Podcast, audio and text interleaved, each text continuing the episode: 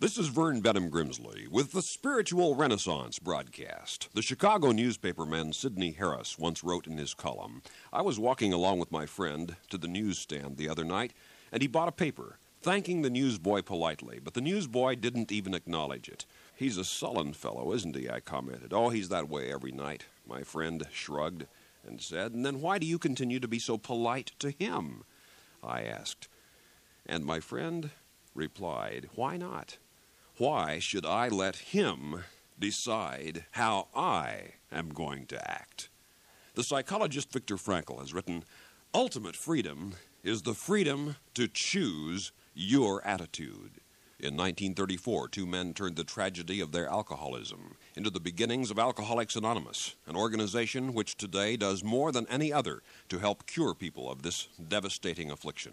Helen Keller turned her triple tragedy of blindness, muteness, and deafness into amazing opportunities for millions of children having similar birth defects. George Washington Carver turned the misfortune of being a nameless black slave orphan into becoming the hope of the economic life of his people in the South, and people all over the world have benefited from the results of his consecrated research. Franklin D. Roosevelt turned the tragedy of his crippling polio into the March of Dimes movement, and polio has been conquered. Whatever your problems may be, turn trouble into triumph by living faith.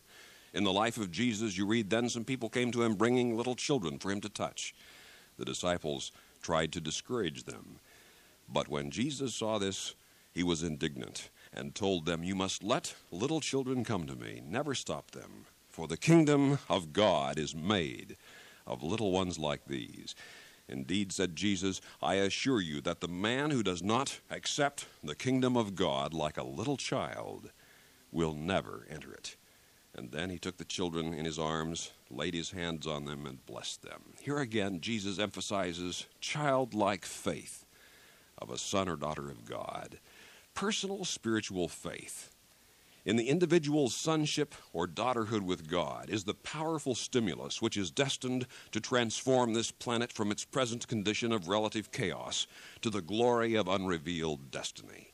The current age of social, political, and economic upheaval is the rugged transition to better times ahead. We live amid priceless opportunities for cosmic service as the religion of Jesus is carried to the world by new teachers and leaders. The costs and the rewards of wholehearted faith are great.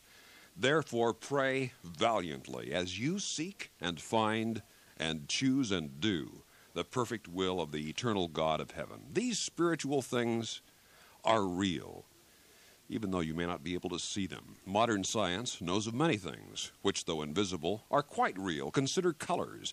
Our human eyes are only sensitive to a narrow range of light wavelengths, from 133 thousandth of an inch to 164 thousandth of an inch. Red, orange, yellow, green, blue, and violet. But what we can see is only a tiny portion of all the wavelengths. We are literally blind to the higher and lower wavelengths of light. In the same way, precisely, we cannot see spiritual things, but they too are there. They are real.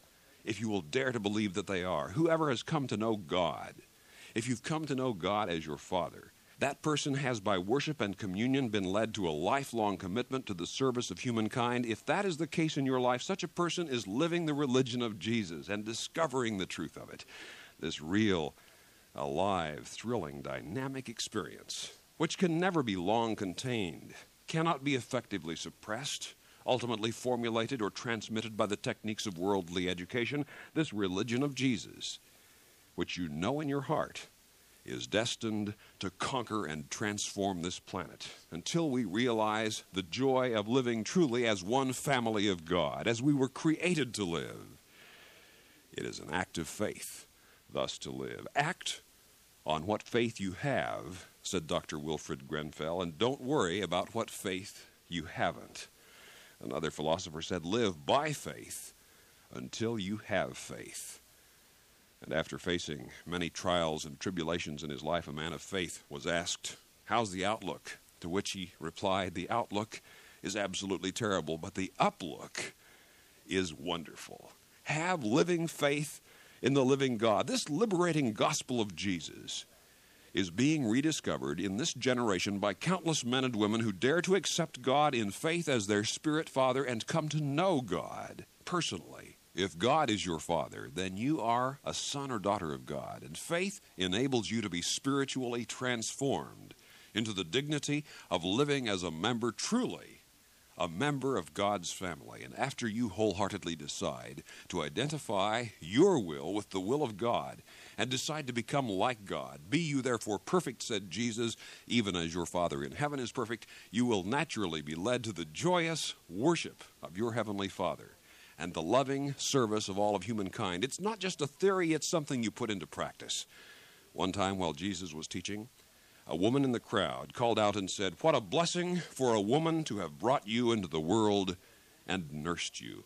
And Jesus replied, Yes, but a far greater blessing to hear the word of God and obey it. The faith which Jesus taught was not just thinking, not just believing, it also included doing, not just meditation, but muscle, putting it into practice. A certain man was complaining about how hard he had to work. What is it you do on your job? A friend of his asked. He said, It's terrible. He said, I sort bananas at a fruit factory. He said, I have to separate all the good bananas from the spoiled ones. And his friend said, Well, that doesn't seem to be too difficult. Doesn't sound like it would be The fellow answered, Well, it isn't hard physically. That's not the point. But he said it's all that mental work decisions and decisions and decisions. But the truth is that you need faith to make really good decisions in your life, big decisions. Listen to the words of Solomon Trust in the Lord with all your heart, and lean not to your own understanding. In all your ways acknowledge God, and he shall direct your path. First, he's saying, trust in God with all your heart, wholeheartedly. In other words, be fully committed to God in your life. This is a prerequisite to making right decisions. Second, he says, lean not on your own understanding. You must not make up your mind from merely human reasonings, because God's ways are not always your ways, and your ways are not always God's ways. But God's way is the best way. The will of God for your life, however difficult, however arduous, even distasteful it may appear at the outset, is the ultimately greatest good for your life. And the third step in decision making is this positive one. In all your ways, says Solomon, in all your ways acknowledge God. Always take God into consideration. Let God be uppermost in your thoughts, your motivations, and your goals. You seek first the kingdom of God and his righteousness, said Jesus, and he will add all the other necessary things to your account. In all your ways, acknowledge him. And God, in conclusion, says Solomon, and God shall direct your paths.